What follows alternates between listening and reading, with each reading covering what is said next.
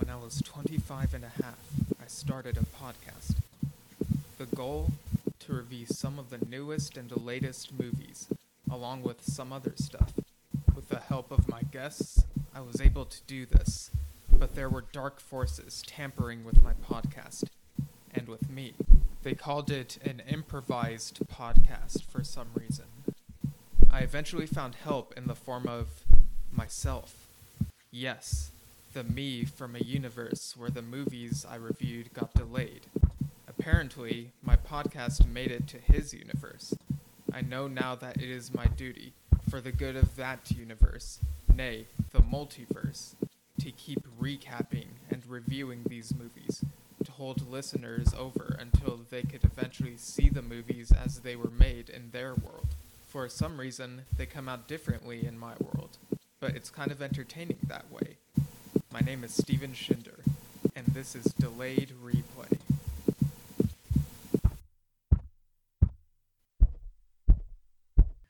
Hello, listeners. Welcome to another episode of Delayed Replay, that podcast where we talk about movies that came out on time in our universe because they got delayed in that other universe. I'm your host, as always, Steven Schinder. And with me this time to talk about the Boss Baby family business, it is my good friend from the Just Two Lads podcast, Kelsey Gitlin. Hey guys, what's up? Hey, great to have you here, Kelsey. Like for once, I have the other lad on here. I know. I was getting a little jealous that that Andres had like two podcasts and I only had one. You know. yeah, like I think Andres has been on five episodes of this. And, yeah. and it was like just recently that two other friends have like beaten his record. So. Wow. Yeah. How how do you like that, Andres? You got beat. yeah. So, Boss Baby. Yeah. So, Boss Baby is a movie, obviously. Um yeah, yeah cuz first one came out in 2018 and I remember around that time you mentioned like it was a movie you really enjoyed. So like kind of guide us through like what you enjoyed about that first one. So I love babies.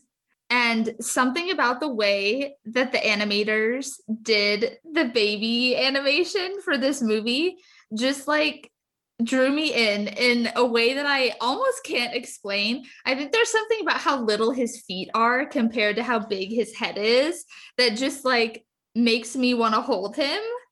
But I also just love the fact that the baby had Alec Baldwin's voice. Like, what right. a weird combination that just worked so well. But yeah, I remember we got in some pretty heated debates over Boss Baby versus like emoji movie. So yeah, because Andres loves the emoji movie for some reason. Mm-hmm. yeah.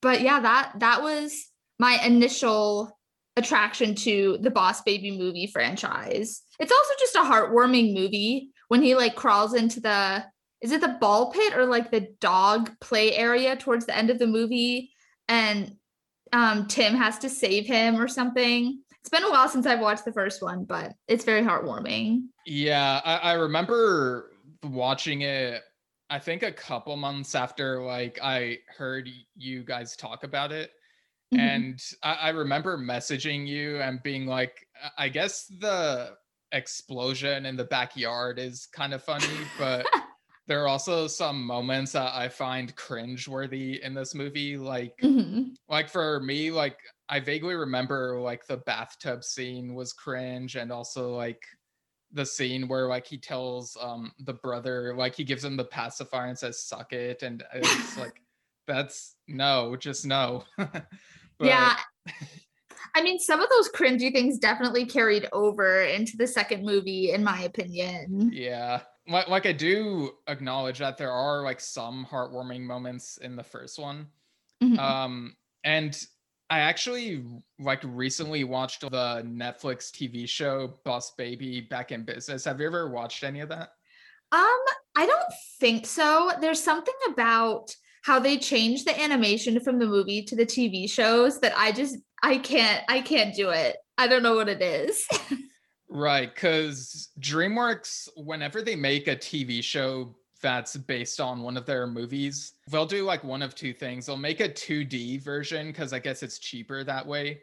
But on the other hand, they might do like a 3D version, but it looks like it's of lesser quality. Um, like Kung Fu Panda and Penguins of Madagascar come to mind. And Mm-hmm. so I do kind of see that, but I feel like I enjoyed this more than I expected. Like I was just ready to write it off. Like it has four seasons, but it actually did have like these heartwarming moments. Like it, it it's a weird brother relationship where it feels kind of like a father son relationship because like the boss baby because like the boss baby is at work and focusing more on that than on like spending time with his brother. So I Mhm. kind of got a bit of that.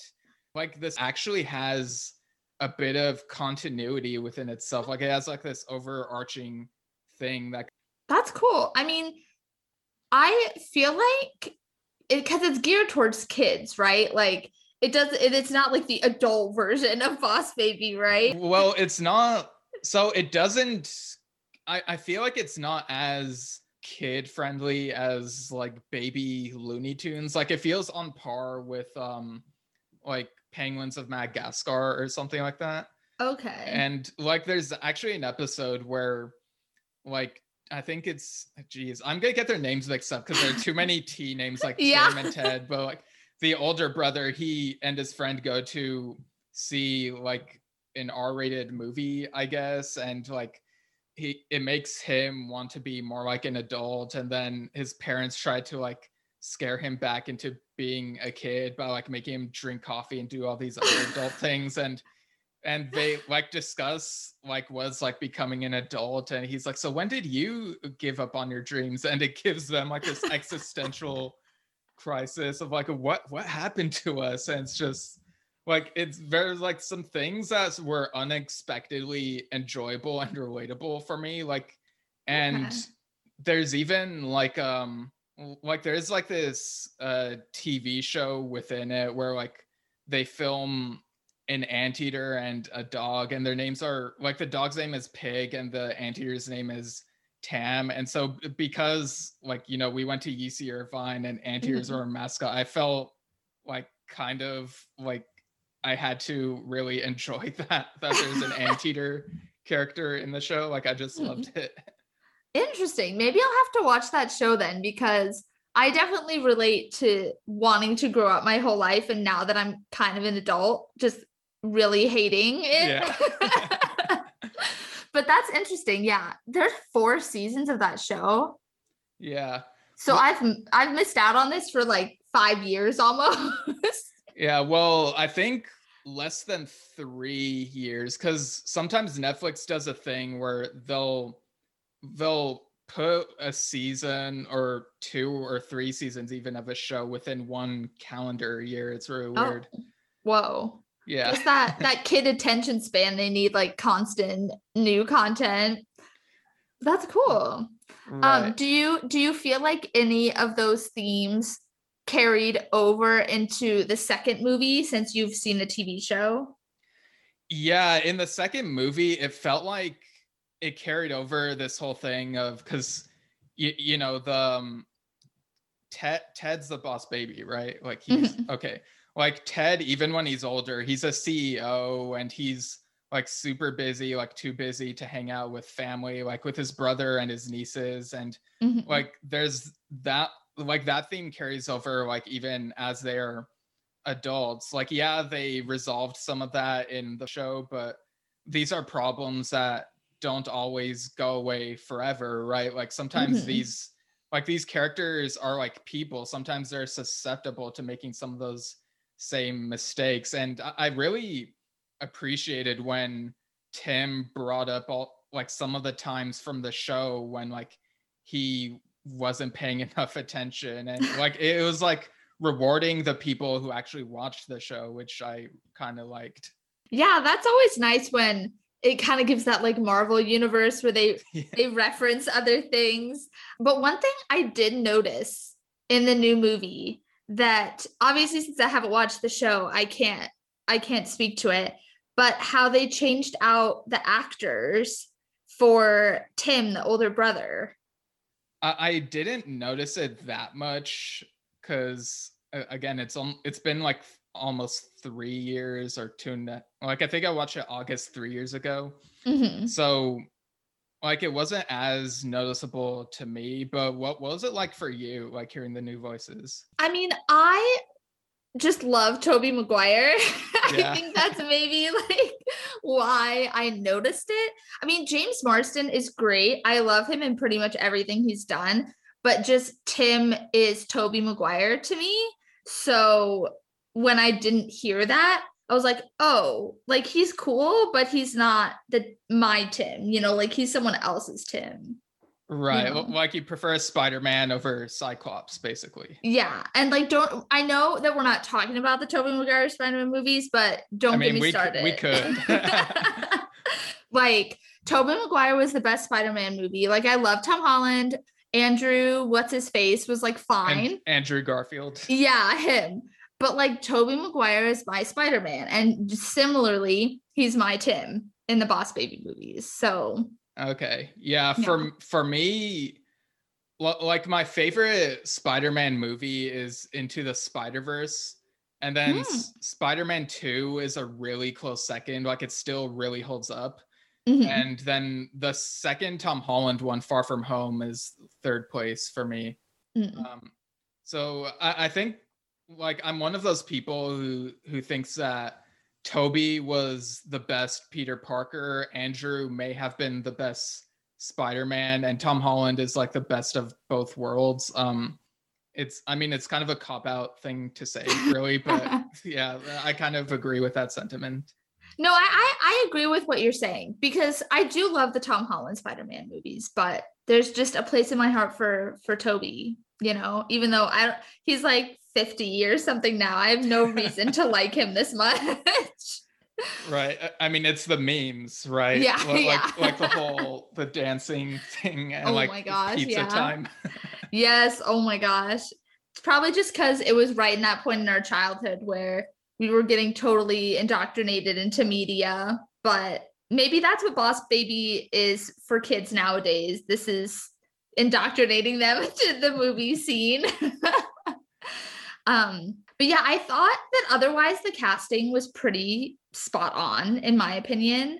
I really liked Amy Sedaris as um what's her name tina the little Yeah. the little boss baby um i think she brings such a fun energy to every character and especially this one because she's so zany it's pretty great Yeah, I'm used to hearing her voice, um, Princess Carolyn for BoJack Yeah. Horseman, and well, and it's like that's just perfect casting because you have that same type of character who's like all about work, um, and yeah, like it just basically BoJack Horseman felt like it was her sixth season audition tape or however long that show was.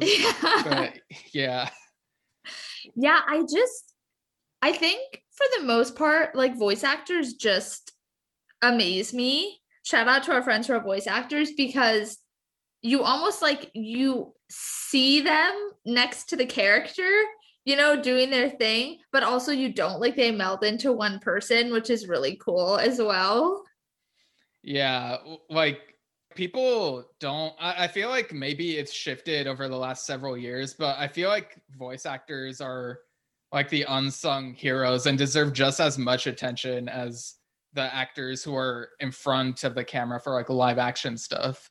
Hmm Have you seen um speaking of them getting more attention, have you seen like the master class with who is it? It's a it's a lady who's done like a bunch of cartoons. Have you seen the ads for that on like YouTube? They're doing voice acting master classes now. Oh no, I haven't seen those. Oh, I wish I could remember her name. I feel like she did maybe she did Tommy Pickles from Rugrats. Another baby related thing. Yeah. maybe I just love baby TV shows. um, but yeah, I think it's cool that they're letting voice actors, or not letting them, but finally like giving them a platform to talk about their art form because voice acting is hard. Yeah. And like your mention of Rugrats actually reminded me that there were a few other cartoons like around that era, sort of, where it- Mhm. it, involved like kind of similar babies like in these movies. Like, um, I remember. Did you ever watch Codename Kids Next Door? Yes. yeah, there, there's the episode where there's this guy named Mr. B who's like a villain, and he's I think he was supposed to be an adult, but he looks like a baby. Like, and like like he wears a diaper, but also like a business suit like on his torso and has a cigar for some reason. And yes, yeah. I remember this. I remember this. It's coming back. Yeah, and uh, there's also like a similar type of archetype in Jimmy Neutron. Like he has like a baby cousin who's like a genius and has like a similar type of businessy voice, I think. Yes. And, and, and I also like recently I've been rewatching Invader Zim and there's like an episode where there are these aliens for that look like babies but they get trapped on earth for 7 years and they have to like disguise themselves as babies and like nobody notices how they've haven't grown. And so it, it's really weird how like you can tell these different types of babies or baby look-alike type of stories in animation so what you're telling me is that boss baby is not an original idea and my affinity for it maybe is a little bit misplaced is that what i'm hearing from you steven I mean, to be fair, is DreamWorks generally completely original, or like is any movie company completely original? That's true. There have been a lot of of ideas done already, so I guess we'll give DreamWorks a pass. So I want to know what your thoughts are because one of the scenes that really stuck out to me in this movie is the birthday party scene for Tina, where they have the cake and the Hawaiian punch, and you know, what ensues in that scene. So I was just wondering if you had any thoughts about the birthday party scene. Yeah, it felt very real because you know Tim is Tim and his wife are the parents and they're trying to make everything right for the party and it's they are making these like frantic phone calls like oh do we have the right cake? Oh it, it's not this flavor right? Because they're allergic to that and mm-hmm. like just making sure everything goes right and it's like i guess maybe that is what parenting is like. Like it really does feel like tim has grown and it made me kind of sad when like the majority of the movie is like he and ted have to be reverted back to like their younger selves because I, I really like when the characters actually get to grow but it felt like a step back to me sort of. Mm-hmm. no i definitely i definitely agree. I think that that scene was really kind of like the the heart moment of the movie even though there are definitely other scenes that the director definitely wanted to feel more like the heartwarming moment but I think for the adults watching, it definitely feels like you're just trying to do the best that you can for someone that you care about. And like they don't even notice because they don't even know how much work you're putting in. So, yeah, I thought that was a very interesting scene for the adults in the movie theater watching this movie. yeah, and, and, like the bouncy house won't get inflated correctly, and they're like, "Wait, should we even have a bouncy house here? Like, is that safe?" It's yeah. like yeah it, it like they just seem super stressed but it feels like like you said it's relatable for the parents and the audience who like i i guess get dragged to see the movie. Yeah and it actually reminded me because I had a birthday party like that. I was older than Tina when I was two years old, and we had like a bunch of people over at our house. And I'm sure my parents were just going crazy making sure that everything was all the food was there, everyone had drinks and everything like that. And I was just sitting there walking around with a balloon hat on that was as tall as me and just like having the best time of my life, you know. So very much put me in the movie as well. Nice. It's funny that you say that because there's also like an interactive boss baby thing on Netflix. Interesting. Will it put me in a diaper? it's more like um that Black Mirror thing Bandersnatch where you make choices. Obviously, That's it'd be more tame than that because like Black Mirror is more mature, but yeah. Yeah. I didn't know that Boss Baby was like so franchised. I literally thought it was just the movie. I mean, I feel like with DreamWorks, they try to franchise all of their different things with mixed Mhm. success. So, like, sometimes they'll have a series based on the movie that's actually really good, like the How to Train Your Dragon series. Mhm. But other times it'll look like it's just there, and like, I'm not sure if I really want to check it out because I just like the movie. So, yeah. Interesting. I feel like I'm learning so much about DreamWorks in just the short time we've been talking. yeah. but it's sort of like um because when the first baby first baby the first boss baby came out i guess he's also the first baby um Yeah, the first baby in the universe ever. yeah i'm sure if the the baby version of boss baby could run for president he would be like first baby you know um do they call kids of presidents like first baby or like first daughter i don't know do you I've- know I've never thought of that, but like we have like first lady and could presumably have like first gentleman or something, right? So like, yeah maybe that's a thing. I don't know.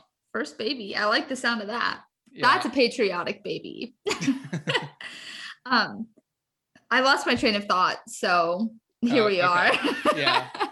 um, but yeah, so obviously, like this is kind of a next generation story, but also not really because you still have Ted and Tim involved, Yeah. like with t- equally. Like I feel like they have as much screen time as Tina does, and Mhm. like obviously you have um Tim is or Ted. Geez, I've too many T names in this i know movie um I- i'm just gonna refer to them as the boss baby and the older brother just for my sake so the boss baby as an adult is a ceo of some company and like the way he describes the company is kind of confusing like it almost sounds like a chandler's job type of thing for friends where like, Yeah. you don't really know what he does Mhm.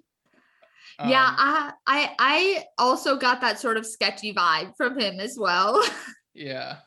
And so Tina works at BabyCorp and like she tells them about this formula that turns adults into babies for 48 hours and of course that's how like her dad and her uncle like get younger again and she briefs them on like this villain Dr. Irwin Armstrong who is like training he, he's like this evil dude training babies to be like bad babies and it's like this super weird plot yeah first of all that was jeff goldblum right yeah like I don't know what it is about Jeff Goldblum. Similarly to Tobey Maguire, I just love him.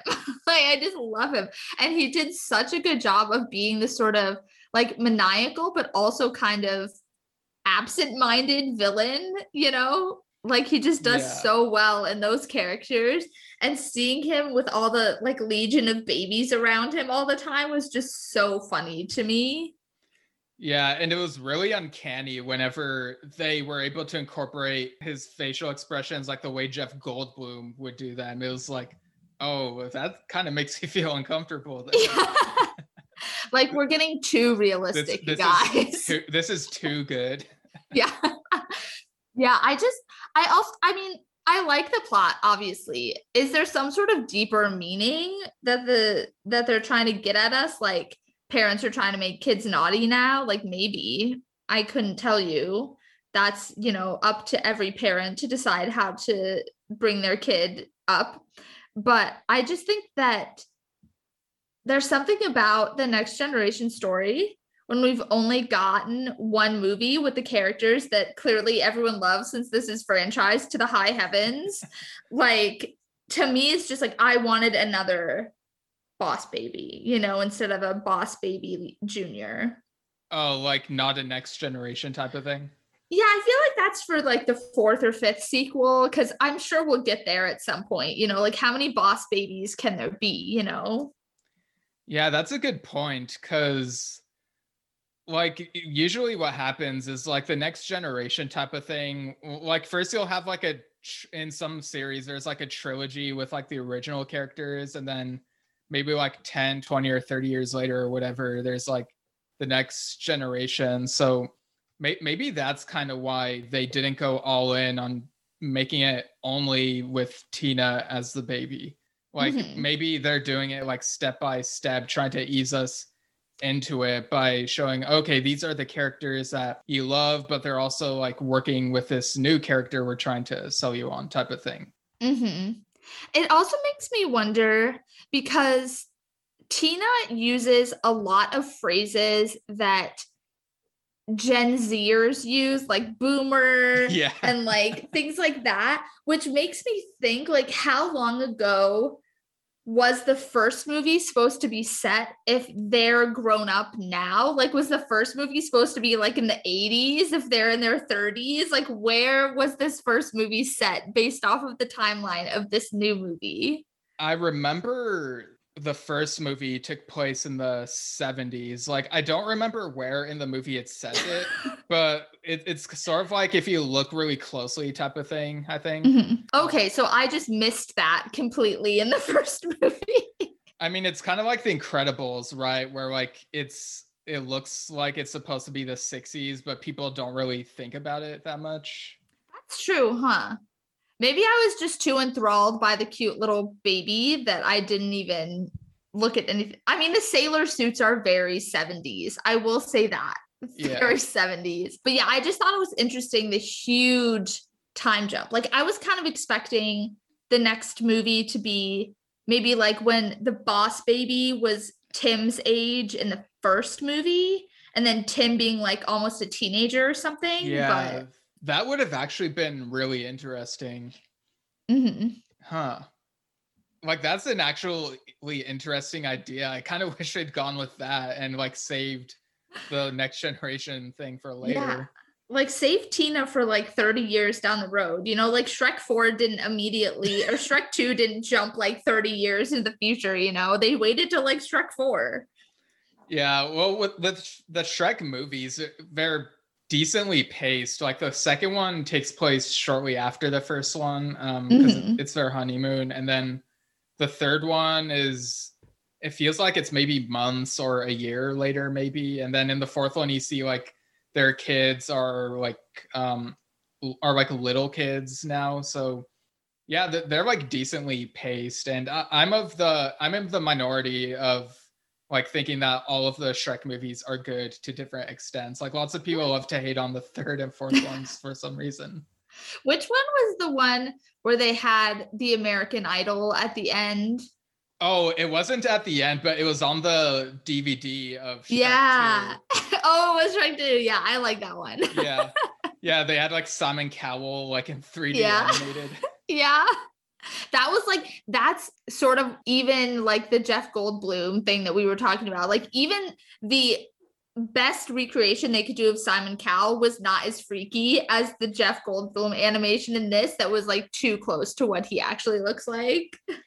Yeah, and I I vaguely remember like last year there was that 3D animated uh movie Scoob, you, you know the Scooby Doo one, and Yeah. Simon Cowell was in that one too, and I think maybe he probably looked closer to like real life Simon Cowell, but now it's like uh, is Scoob in the same cinematic universe as Shrek now? Like what's going on? Because there's Simon Cowell. yeah, like Simon Cowell's like, I feel like I'm a disappointment in the music industry, even though I've made like billions of dollars off of American Idol. I'm gonna switch to weird animated cameos in movies. like that's so weird. Interesting. Yeah. Yeah, it's kind of weird whenever you get like celebrities playing themselves in animated stuff, but that's kind of a tradition now, I guess. Like you kind of get that in The Simpsons and Family Guy and stuff like that. And um the Hercules movie with Danny DeVito when he played Philoctetes and it was basically just Danny Oh, DeVito as a goat. Like Yeah, like like he was playing a different character, but they like mo- obviously modeled him after him. Yeah. Yeah. and he was short. Yeah. So I guess I guess I could get on board with Simon Cowell joining the grand tradition, but um I want to talk about another scene in the movie where they're like really close to stopping Dr. Armstrong and it's like a major emotional roller coaster. I just thought it was very interesting that they keep trying to like almost sacrifice characters in a kid movie. Remember how like in the first movie was it Tim or Ted that was like I'll sacrifice myself and then this time it was Tim like trying to sacrifice himself to save all the babies from this evil guy. I was like this is crazy. Kids should be watching this. Yeah. but I mean, to be fair, we've had movies like The Lion King that have gotten really intense. That's true. That was rated G, I'm pretty sure. what the heck? Movie ratings have really changed in our Yeah. lifetime. Yeah, I just, it's just kind of crazy to me how they'll water down some parts of the movie and use all the like lingo that kids use nowadays, but then they'll throw in these super emotional scenes where these two adult men slash babies are like pouring out their really adult emotions to each other in the middle of like a fight scene. Yeah. and, and they'll even like throw in like pop songs from like today I, I guess to like be hip with the kids or whatever Yeah. And uh, I, I don't know about you but some of them really felt like they were trying too hard but I, I don't know if that's just me or what I will say some of them did, but Dr. Erwin's um Dr. Erwin Armstrong's montage to Stupid Love by Lady Gaga really got me going. Like I wanted to dance along with him when he was like getting all of his stuff ready to fight the babies. It was great. yeah the, uh, it was kind of catchy i'll admit but um yeah i don't know. There's just all sorts of weird moments like that. Like there's the one where like the main characters are like dancing to the song one less problem without you and it Yeah. comes like out of nowhere. It like has nothing to do with the plot. It's like they're just trying to get pumped up or whatever and it's like this should should i like go get snacks from the concession stand or what? That's like that would be the place where that movie theater app where it tells you this is a good time to go to the bathroom. Like that would be that moment in the movie, you know? Have you ever used one of those apps? I never have. no but before. I, I i forgot about that Yeah, I don't know if they even still have that anymore, but I thought that was the coolest thing when I was little, but I didn't have a smartphone to use it. Yeah, I mean, I mean, it's kind of like that um, website aftercredits.com, I think it is, where it tells you if there's something after the credits, so you know whether or not to stay, and it'll say whether it's worth watching or if it's just whatever. So things Mhm. like that are kind of helpful. That's very true. That's very true. I have always wondered what your thoughts were about the diaper monsters in this movie. Yeah, the diaper monsters. I actually kind of like it weirdly touched a nostalgic thing of like when I was like a kid reading Captain Underpants books, uh, which I mean, DreamWorks has also done a Captain Underpants movie and TV show, which are both very good. And it's like it kind of feels like that type of monster that you'd find in those Captain Underpants books, where it's kind of stupid but kind of funny, and it's like, how are they gonna like defeat this thing? And so I guess I kind of dug it, but I could see how people would be put off by it because, like, you know, it's diapers and it's like, like people don't like to think of like what's in what ends up inside of diapers. I guess. Yeah. I did think it was funny that they're supposed to be menacing and like the most menacing thing they could think of was like the greens like smell smoke and flies around the diaper monsters, you Yeah. know? I thought that was kind of like one of those fun kid jokes where it's stupid but it's also funny, you know? Yeah, and like there, I noticed like there is an Easter egg where amidst the flies, like if you look really closely, you can see Barry from Bee Movie, like in a non-speaking role, but it's clearly like J- Jerry Seinfeld's B character from Bee Movie, like just for like a second. It's like, uh huh, I see what you're doing, DreamWorks. Yeah. They're really trying to get people further into the cult of Bee Movie stuff. I actually didn't notice that the first time I watched the movie, so now I'm gonna have to go back and watch it again for just for that moment. And I highly recommend you you listeners do the same because that's hilarious. Yeah, because I only watched it once, but how many times have you watched it so far? I've I've only watched it once. That's why I'm saying I need to go back and watch it again because I totally missed that. And that would have probably gotten an actual like chortle laugh from me if I had seen that. Um but yeah, that's funny. That's funny. Yeah, I, I know Nathan has said before on this podcast that he will always defend Bee Movie. oh, I remember speaking of Nathan loving Bee Movie. um, we were doing something, just me and him for our improv team, and we decided to play Hangman one night. And he used the phrase "you like jazz" from the Bee Movie, Classic. and I was so irritated with him because I could not figure out what this phrase was, and I was guessing every letter I ever thought it could be, and I ended up having to call, like literally phone a friend and ask them what they thought this phrase was. And they immediately knew it. I was never so mad in my life. but Had you seen Bee Movie before then, or yeah, I'd seen Bee Movie, but it's one of those things where I was like, oh, it's a, it's a good movie, but I'm not like combing over every aspect. And I guess Nathan just that phrase stuck with him. And I had no idea where it came from in his brain.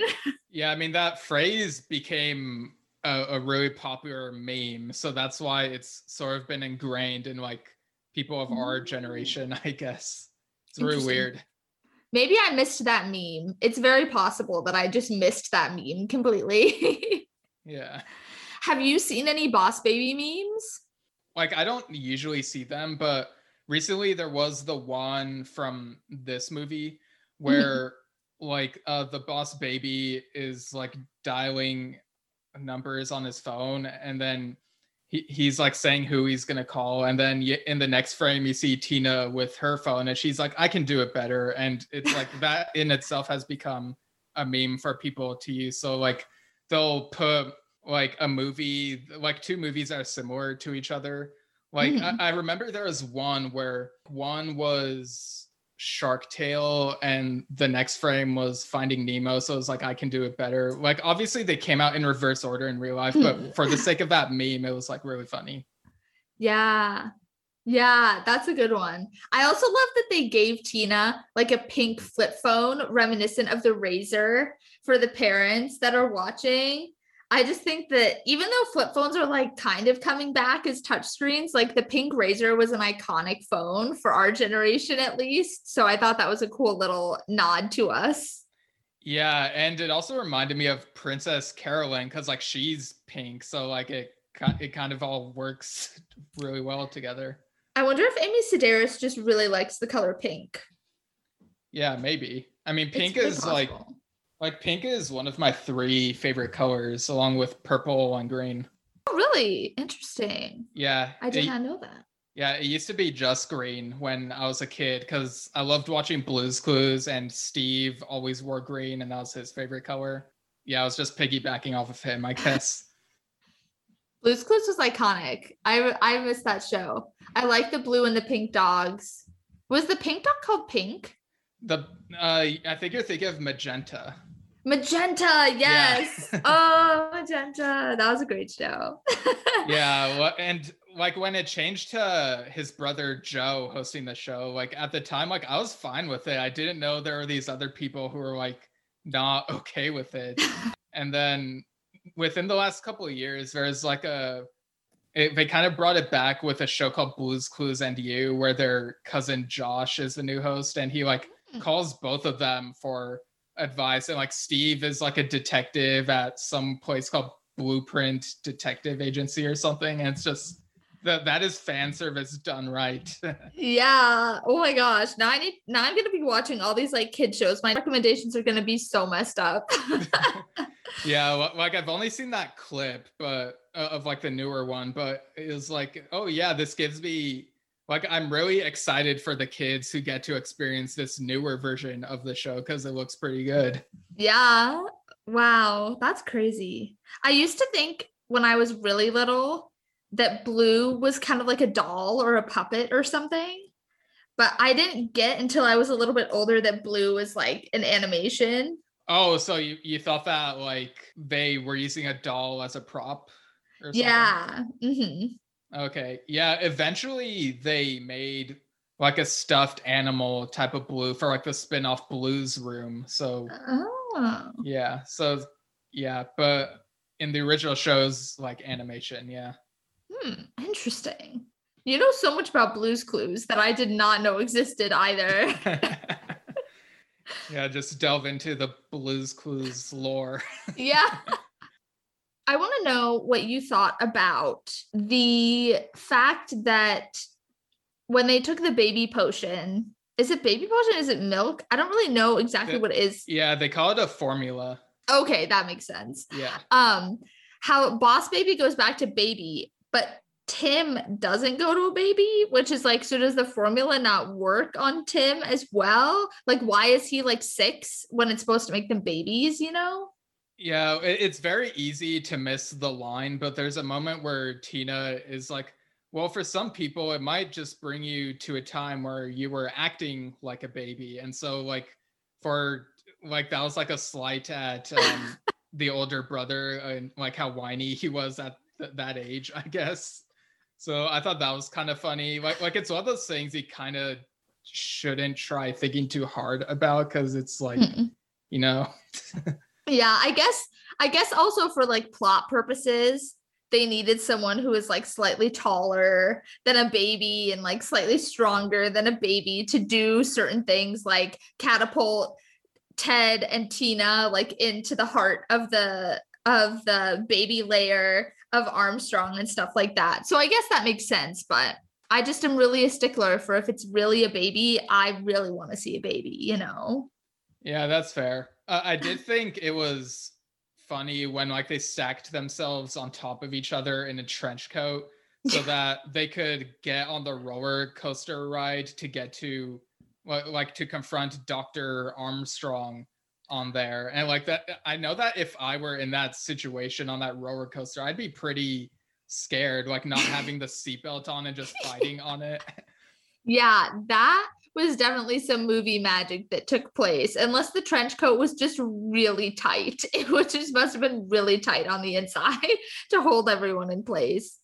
But I do like that Armstrong is is the villain, but he's also kind of like quirky, just like Jeff Goldblum is, you know, in real life, which kind Yeah. of makes and like that moment where you almost feel bad for him because he felt like he had really bad parents and like he was just acting out to get attention from them. And so he wanted to make other babies like make their parents pay attention. So you like almost feel bad for him but then he's still evil you know and you don't want him to win. Because i don't want my baby to be throwing their diapers in my face you know like oh my gosh what a horrible time Yeah, because we get that flashback of when he was a baby and like he was acting naughty, and like his parents were like, no, bad baby, and like comparing him against the other nicer babies at the daycare. And it's like Mhm. he has like this personal vendetta he's been harboring for decades. And he's like, he wants everyone to be a bad baby so that he doesn't feel as much like a failure. Like uh, if everyone's a failure, then no one is, type of thing. Hmm Which, as an adult, I get that. I understand that sentiment because, you know, sometimes you can't bring yourself up. So you just have to hope that the rest of the world just somehow like lowers down to your level, you know? just there's a lot of twists and turns in this movie that I didn't expect there to be, which I guess makes it fun as an adult because I don't have like a a little child in my life at all that I would take to see this movie. But as an adult watching it, you know, you can kind of get over the cheesy things that are done for the kids and actually still enjoy the movie a little bit. Yeah, I kind of get what you mean. Um, I feel like maybe it's a case by case basis where you can have cheesy things that appeal to the kids, Mhm. but but sometimes it'll feel like too stupid to the point where like really you couldn't have faith in like the kids having better senses of humor or something. It's like Mhm. I don't know, like, like some of the jokes were kind of eye rolly for me at certain points, but there Yeah. were definitely some good ones. Like it, it kind of like went back and forth throughout this one, I guess. Mm-hmm. Oh, another thing I really liked in this movie was do you remember in the first movie had how they had that like gang of babies that were like not in the family that came to help at the end of the movie? Yeah. How they brought them back as like now they're like adults working for BabyCorp undercover, which I thought was really fun as well.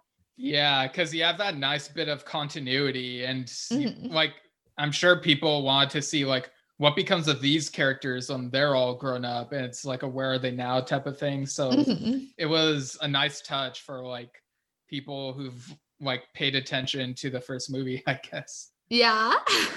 I I did think the sequence where like the evil ninja babies were attacking them was kind of fun.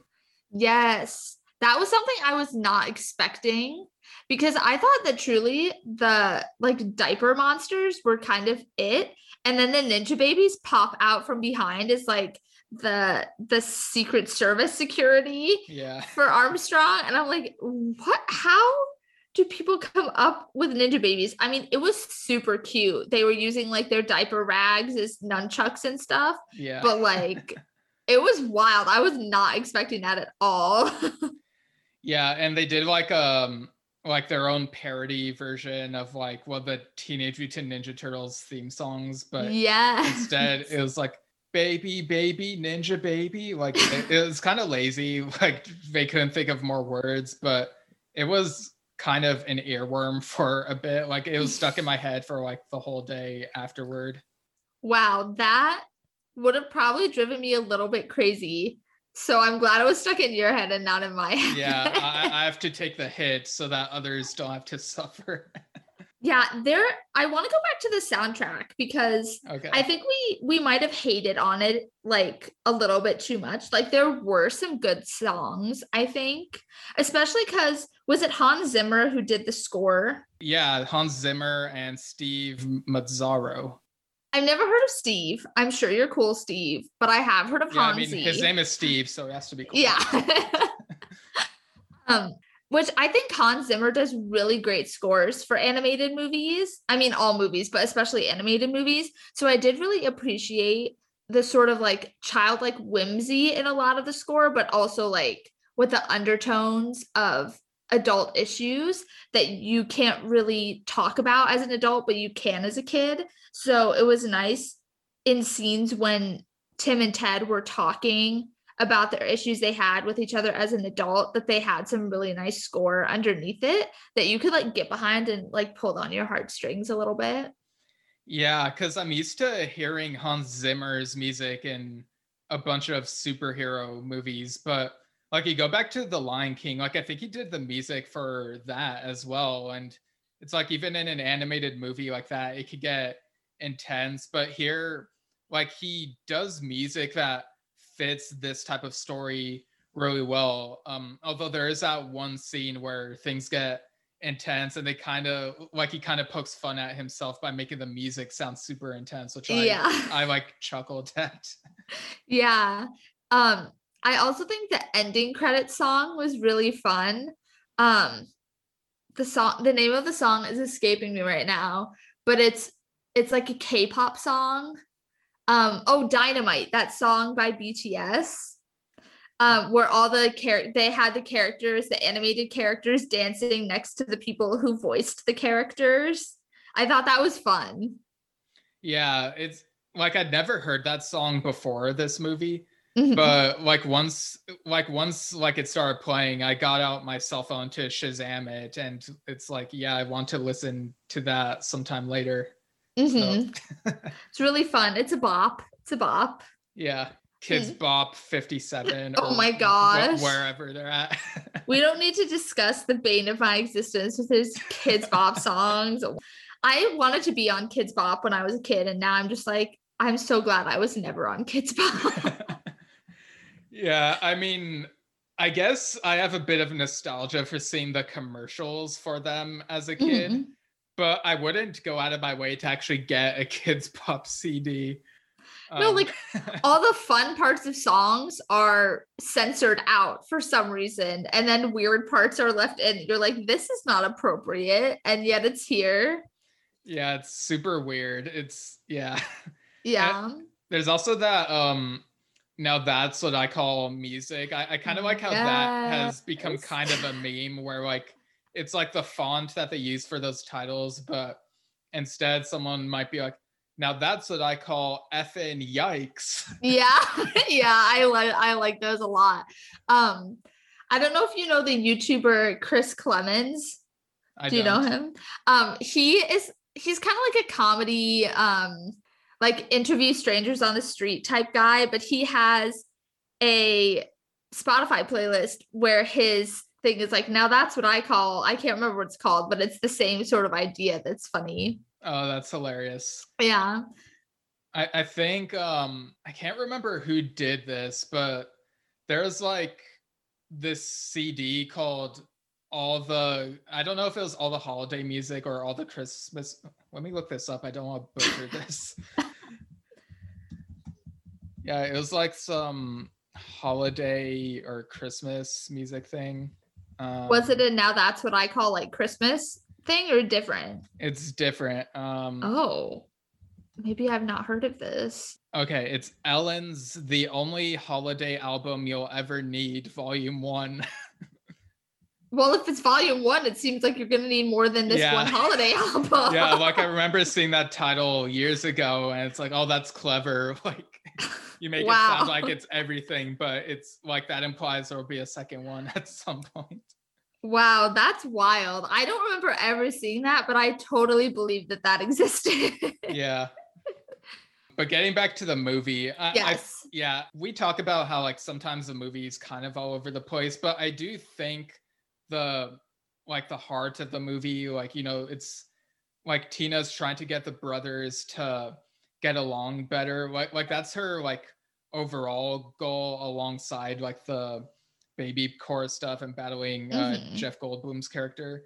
And it's like when she finally gets them to talk to each other like they pour out all these like emotions and like talk about what they mean to each other. And it's like yeah that's that's like brotherly love. Like sometimes like brothers are not willing to admit when they've been wrong or that like they miss each other or whatever. And the fact that ted is willing to like make changes to like see the family more often after this like it's just really heartwarming like see, and seeing them like when the formula is wearing off like they hug like as they are kids but then they grow into their adult selves and they're still hugging. And it was just like so good like so emotional.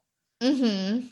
Yeah, it it it really sort of reinforced the idea, especially since you know a lot of us haven't been able to see each other. Um, especially I'm in a different state than most of my friends right now, so like I really haven't been able to see anyone. But having the space to like actually talk to people about how you feel about them and it not be weird because I feel like adults get really weird talking about their feelings for each other. I don't know why, but I Yeah. even like friends, I feel like it gets weird. But maybe that's just me. no yeah there are definitely some times where it's like should i tell this person how much i appreciate them would that be weird at this Yeah. yeah I- so it's definitely relatable yeah, I always lean towards it's gonna be weird, and I don't I don't do it. but yeah, that was that's again one of those things where it teaches kids to like talk even as adults about their feelings and that they're it's it's okay to have emotions but also for the adults we're like man i should really text that guy that i have been meaning to text for like forever to say hey yeah for like five years or whatever yeah Mhm. I also um this isn't as heartwarming, it's more funny, but I also like at the end how they give you a fake bloopers reel as though the characters were real like shooting the movie. I love that when they do that in animated movies. yeah, I've been missing those because Pixar used to do those with like a Bug's Life and Toy Story 3, or not Toy Story 3, Toy Story 2. And yeah, I just love seeing that type of stuff in animated movies because it's like, oh, these animated characters are real actors. and yeah. This is them like messing up their lines or whatever. It's just so fun. Right? Oh, it it my favorite one I think was when Tina was in the high chair when she was revealing herself as a a boss baby et I guess um to her father and uncle. And she throws the pacifiers too hard and she flies backwards out of her high chair into the room behind her. And you just hear like crashing. And then she sticks her little hand out. She's like i'm okay. I just love that one. I thought that was so funny Yeah, I love the one where Tabitha, uh, the other daughter, I think that's her name. Uh, she's like looking through the script and she's like, okay, I, Val's a really good scene we filmed, but you think you could write me into the final fight somehow? what? And they're saying, uh, it might break the flow. And they're just like argue, debating back and forth. Yeah. And it was just really funny. Yeah, I also liked how they had the baby actor for Ted and the adult actor for Ted. And like the adult actor, when he's offset coming on, he's like in really casual stuff. And then the baby actor, when he walks on set, he has like the Gucci sunglasses and like the Gucci slides. And of course, a diaper, because like, Yeah. why not? But I just thought that was funny to see them so different in their quote unquote actual lives. Yeah. like whenever I see these blooper reels, like I think to myself, what are the these actors' personal lives like when they're not making these movies? Like, right. do they even have lives outside of this? they just sit in their houses waiting for the next script to come in. Right. So what are your final thoughts and score out of 10 for the Boss Baby family business? Um, I would say my final thoughts are it's a good movie, especially if you have younger kids. But even if you're an adult and you just want something that's not so intense, like a lot of the shows and movies that are marketed towards adults are, it's a fun, like, movie just to have for a chill night.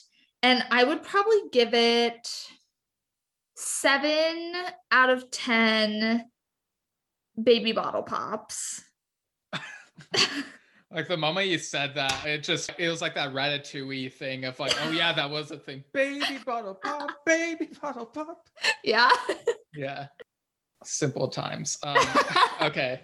Um, but yeah, I think yeah, I, I think this movie was like I, I enjoyed it more than the first one. Like it wasn't as cringeworthy and like even though we didn't see as much of the adult versions of the characters as I might have liked, uh, I guess there is like that whole thing of maybe they're trying to ease people into it first. And uh, again, we had like those heartwarming moments, which like at the end of the day are what really make it for me. Um, so for me, I think this one is a 7.25 out of 10 diapers. Hmm. So we're not at diaper monster level. That's like a one two range. Right. Yeah, I think check out check out Boss Baby 2 Family yeah. Business. Ka-chow. Wait, that's the wrong movie. That's take out. Was that Cars? Yeah. okay, I might leave that in. um, but yeah, I guess that'll do it. Uh, thanks for joining me, Kelsey. Where can people find your stuff? Um, I host a podcast with Andres, where if, if you listen to this podcast, you know him. We're at Just Two Lads Podcast on Instagram. If you're interested in me personally, which I don't know, maybe you are, um, you can follow my Instagram, which is just my name at Kelsey Gitlin. But yeah, that's pretty much it. Okay. And as for my plugs, uh, you can follow me at Steven Shinder on Twitter and Instagram, Steven Shinder Storytelling on Facebook. You can find my fantasy horror comedy novel, Lemons Look Like Rain, which is on Amazon. More info at stevenshinder.com.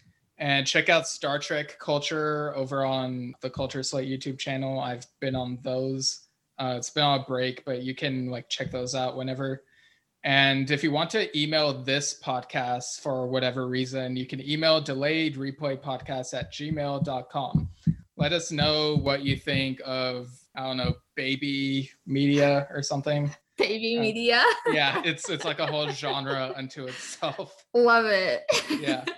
Um, and yeah, check out Kelsey and Andres on Just Two Lads and let them know who your favorite lad is, I guess. It's me. Uh, you guys, it's me. I'm your favorite. Yeah, my my favorite is Marco. I'm just gonna admit that. He's very lovable. He's the lad behind the curtain. yeah, well, like as someone who like edits like podcasts, it's like I I relate to that. So yeah, Marco's a real trooper. he is. We love you, Marco. All right. And the next episode of Delayed Replay will be about either the seventh paranormal activity movie or the 10th Fast and Furious movie, whichever one gets recorded first. Um, but yeah, it's there've been a lot of those movies. uh, but without further delay, have a good day.